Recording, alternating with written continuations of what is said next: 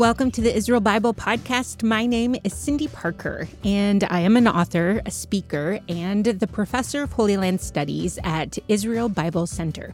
I am passionate about reading the Bible in the physical, historical, and cultural context of its day. And I really love having geeky conversations with people about new things. In this podcast, I'd like to invite you to join me as I sit down each week with other faculty members of IBC to discover and talk about new aspects of the Bible. These are some of my favorite dialogues because, as a modern audience reading an ancient text, we know that the Bible does not need to be rewritten, but it needs to be reread. This week, I talk with Dr. Nicholas Schaser about his course, All Israel Will Be Saved. And this course is not for the faint of heart. It is based on Romans 9 through 11 and seems to have so many layers of complex ideas that you cannot simply give these ideas a cursory reading. So Dr. Schaser takes his students layer by layer by layer through Paul's theology, and you'll hear ideas that are very likely something that are new to you. I was so pleased when Dr. Schaser and I found time to talk about his course and was quite impressed that he got up super early and was still able to have clear thoughts about this complex writing. Before we got together to record, I reread Romans 9 through 11, actually, which is something you may want to do as well. I kept thinking, this passage is so dense. Every sentence in Romans, much less 9 through 11, makes reference to something in the Hebrew Bible, and sometimes the references are not plainly obvious. So I think it is good to have someone to walk with us through some of Paul's thoughts. I think you'll want to hear more and dig into the details. And in that case, you can find Dr. Schaser's course, All Israel Will Be Saved, under the course heading at IsraelBibleCenter.com. And while you're there, just sign up as a student and start earning credits towards Israel Bible Center's certificate program in Jewish context and culture.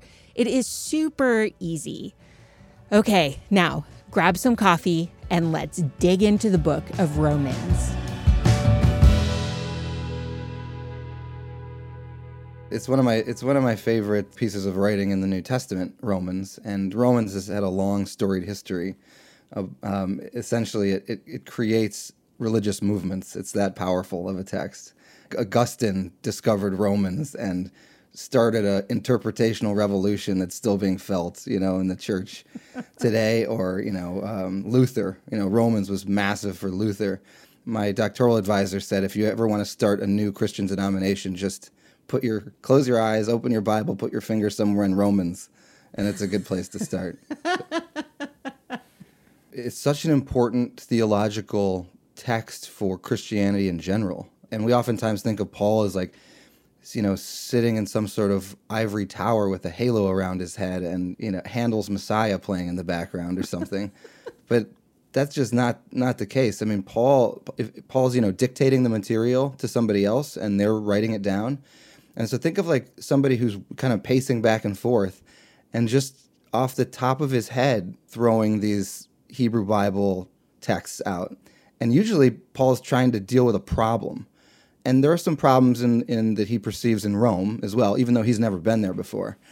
Um, and that's actually one of the problems is he's trying to introduce himself to a community that he he's never been to. He wants to get there, but he hasn't been there yet. But normally, Paul, like in Galatians, for example, or First Corinthians, for sure, is doing damage control. Um, there's a problem or multiple problems, and so just be thinking of yeah, this first century Jewish guy, this Pharisee, pacing back and forth, eh, kind of hot, kind of upset often and and just you know off the top of his head just throwing this material at a at a writer. And that really puts it into historical context and makes what paul is up to in a, in a text like romans which cindy as you said is so dense and so finely woven. And, and it is indeed so theological. But but paul's not a pastor.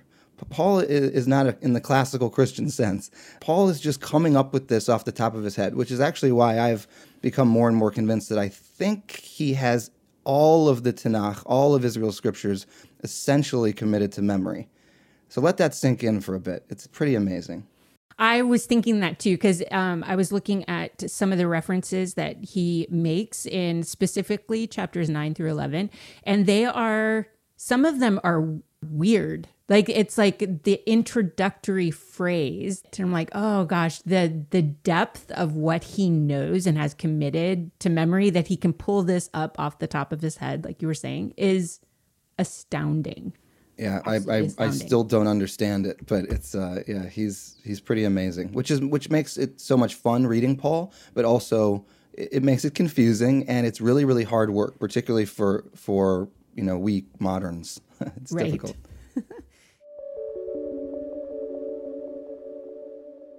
Dr. Schaser mentioned the Roman church or the Roman audience that Paul is addressing. So before we get to the particular theology, I think we should talk about the context of the church in Rome. We have to start with the politics because they're changing everything. Okay, so as a quick review, Tiberius was the emperor during the time Jesus was a child living in Nazareth.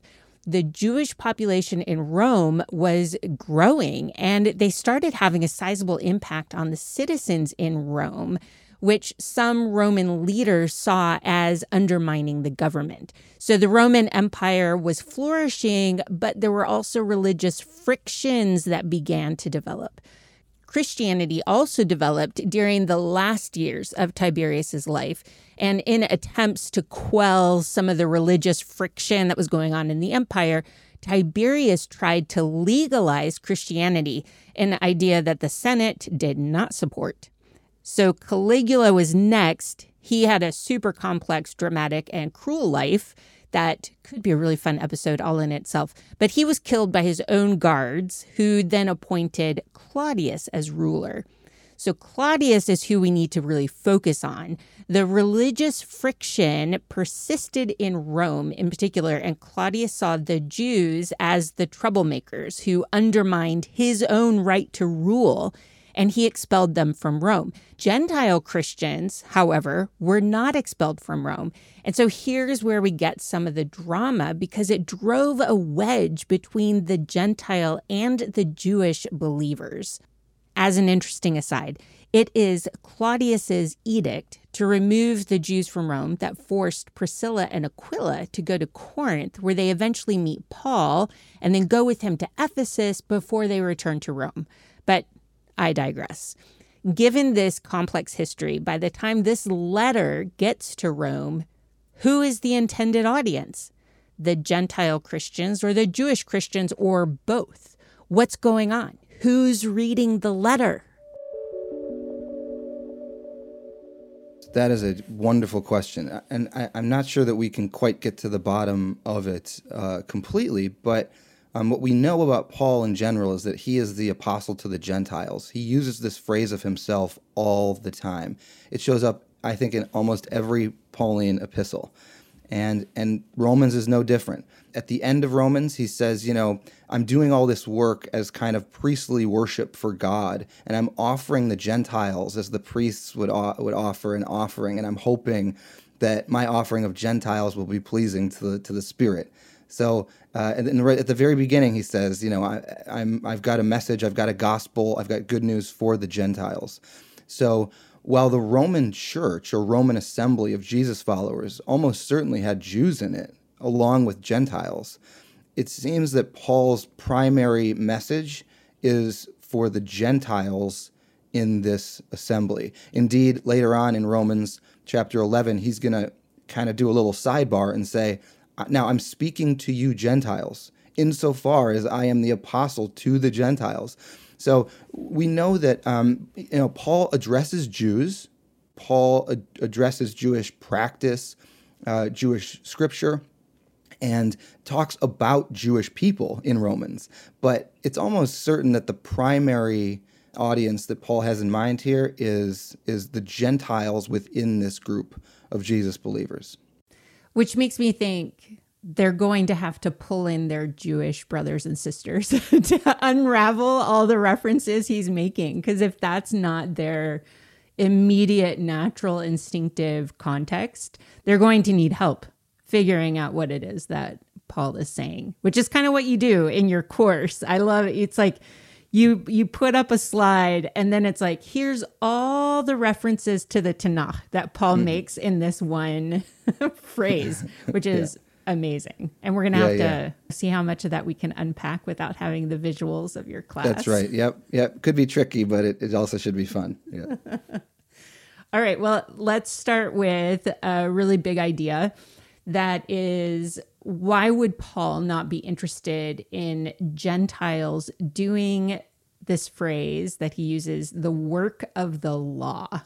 So, even what is that phrase? Is he making reference to all of the commands in the Tanakh, or, or is it something else? So, there's the work of the law that he brings up, and then he seems to say that the Gentiles don't have to do this, which seems counterintuitive. That's right.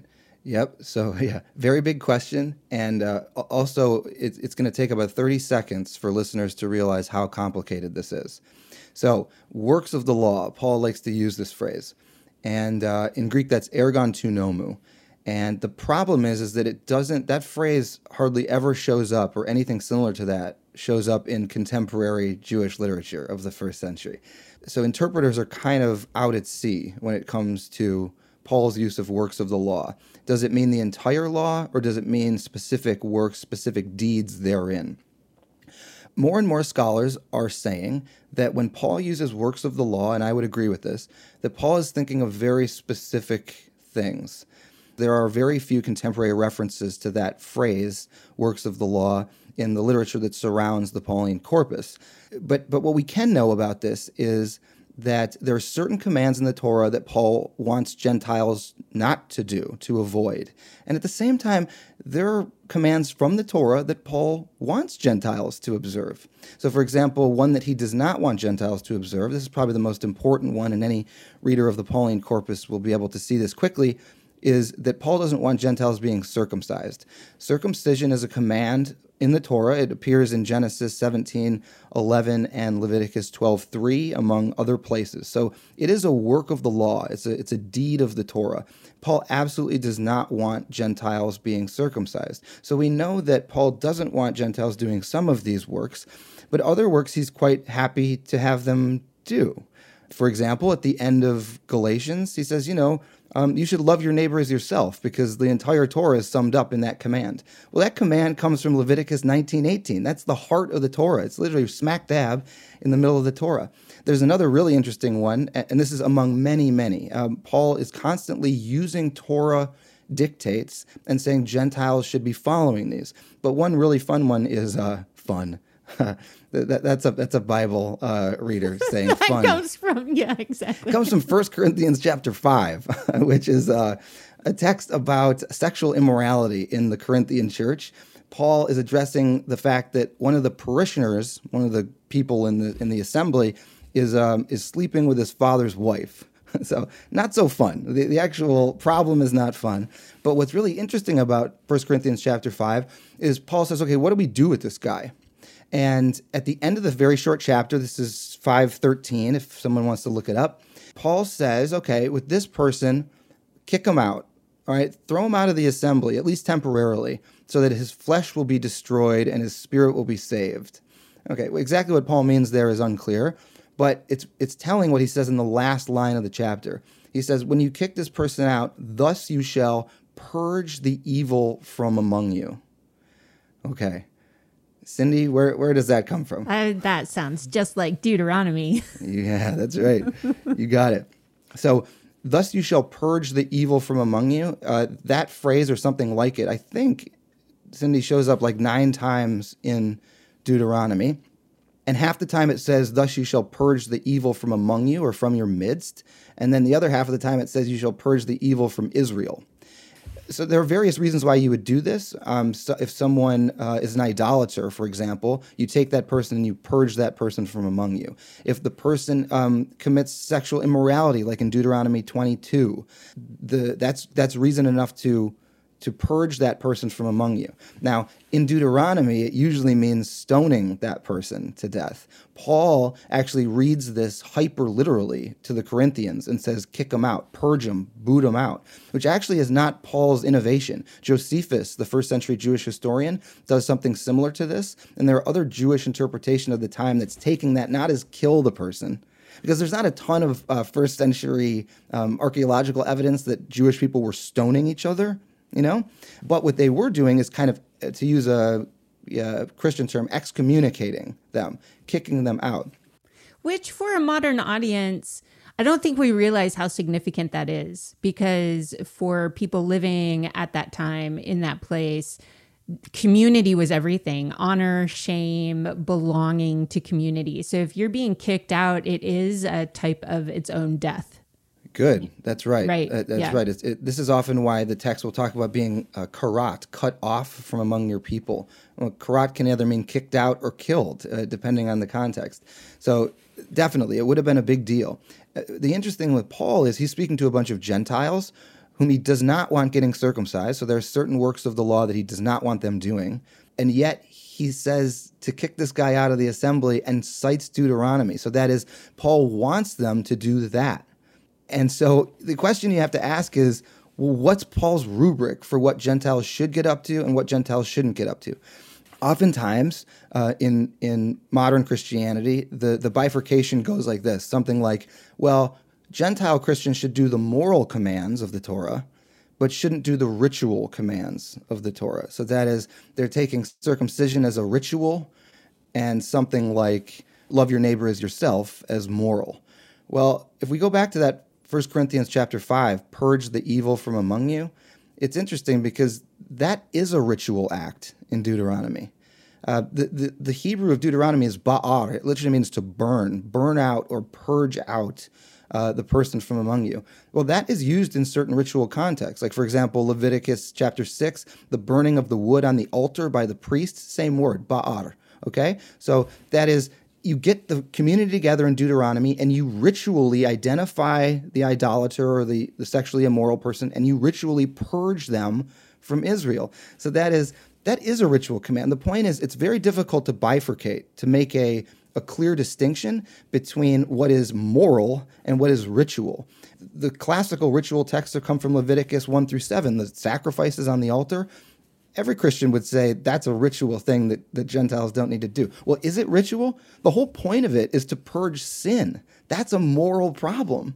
And so so that classical difference between moral and ritual commands absolutely doesn't work. So we've got to look elsewhere. And and this is where I would look and where many others uh, today, many other Pauline scholars today would also look. We would talk about certain Torah commands that were Jewish identity markers.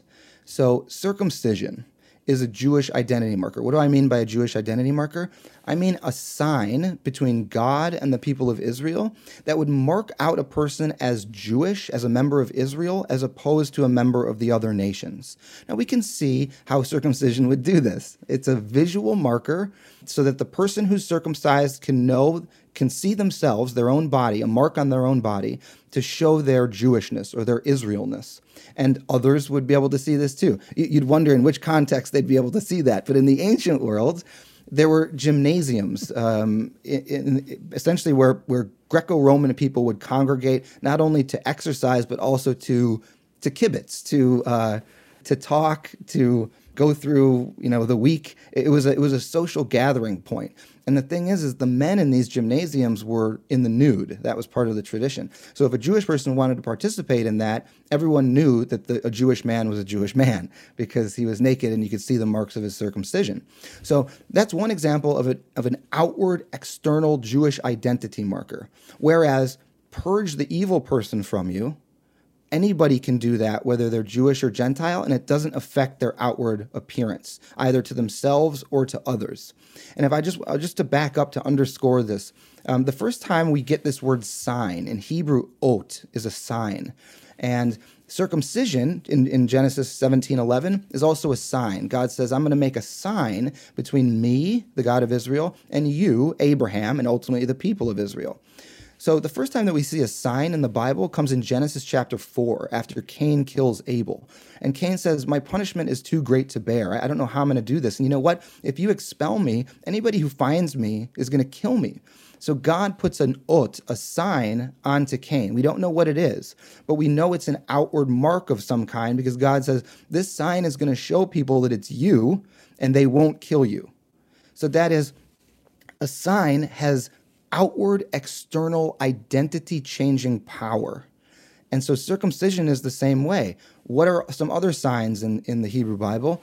In Exodus uh, 31 13, the Sabbath is a sign between God and Israel. And in the ancient world, Greco Romans didn't follow the Sabbath. So anybody resting or not working, not coming to work on Saturday, for example, that's an outward identity marker. I, I hope this makes sense. That is, non Jews would be able to identify a Jew in the ancient world through these signs, through these identity markers. One more from Deuteronomy chapter 6. The, this is the classic you shall bind the commandments uh, betwixt your eyes and uh, on your heart. Well, later on in the time of Jesus, these became what's known as, as tefillin, or in English, it's, this is the Greek, um, phylacteries. And the interpretation was to take bits of Torah, uh, little small scrolls, and put them in these boxes that you affix between your eyes on your head and that you wrap on your arm so you can put it near your heart. So that is, it became a Jewish mode of dress that Jewish people today, practicing Jews today, still do, usually in the mornings as a part of prayer. But in the ancient world, it was worn more frequently. You can actually hear Jesus chastising the Pharisees about this in Matthew chapter 23. They make their tefillin, their phylacteries, too broad on their heads so that other people can see them and think that they're so righteous. So again, these are outward identity markers that people can see. So that is a long winded way of saying, but I think it's important to underscore it from all sorts of different texts to prove the point is that the bifurcation we should be making is probably not between moral and ritual, which doesn't make a lot of sense in the biblical context, but rather between outward Jewish identity markers and everything else. So I, when Paul uses works of the law, it seems to me most likely that he is referring to these Jewish identity markers that Gentiles should avoid. Be sure to join us next week when we continue to talk about Romans 9 through 11, and I ask a question that stems from the conversation you just heard. Why does Paul want Gentiles to remain Gentiles and not take on Jewish identity markers? Zechariah 8:23 In that day at the end of days says Zechariah 10 men from the nations will grab onto the robe of one Jew and say bring us to uh, worship of your God because we've heard that God is with you. So that is even in the end of days on Paul's reading, Gentiles stay Gentiles and Jews stay Jews. Every time a Gentile male gets circumcised, that person turns into Israel, is, is made Jewish, enters into the children of Israel. So if that happens often enough, then there's no more nations of the world everyone becomes Israel. And if everyone becomes Israel, then there are no other nations left for Israel to bless. That is, every time a Gentile is circumcised, it begins to unravel God's promise to Abram in Paul's eyes.